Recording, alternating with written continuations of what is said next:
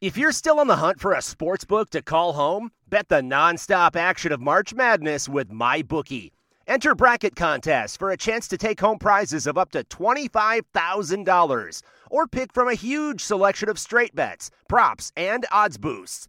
Whatever your style, MyBookie makes it easy to play your way and get paid. Sign up now and take advantage of our generous welcome offer to score a massive first deposit bonus of up to $1,000. All you have to do is claim promo code MADNESS50. But the fun doesn't stop there. Get up to the minute odds, free bets, and expert predictions to help you decide who to put your money on. The best part about MyBookie, you can bet on anything, anytime, from anywhere. Use promo code MADNESS50, that's MADNESS50, to secure your limited time welcome bonus today. Hey guys. Hey, hey, hey.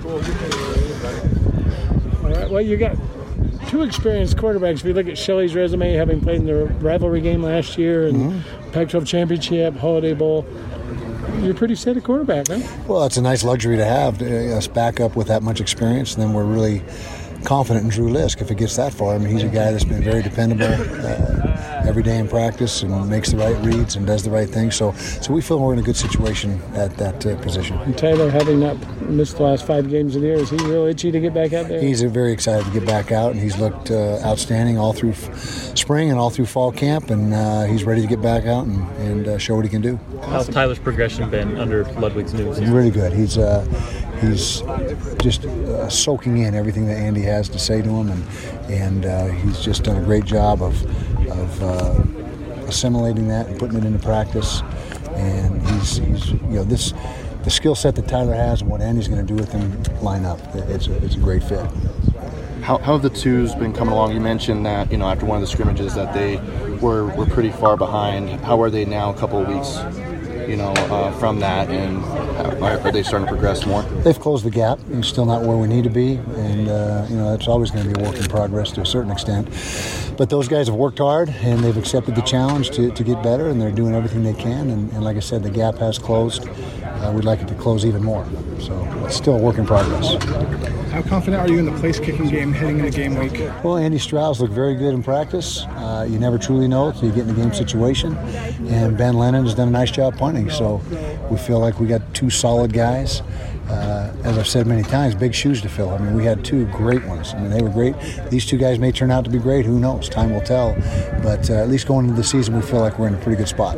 Where do you feel like you're at with the linebackers at this point?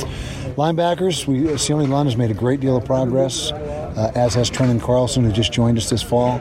So we got four guys that uh, we feel very good about. Andrew Mataafa is is making strides. He's our fifth guy right now, and our sixth guy would be Moroni at nine. So those are the six that uh, are in the mix.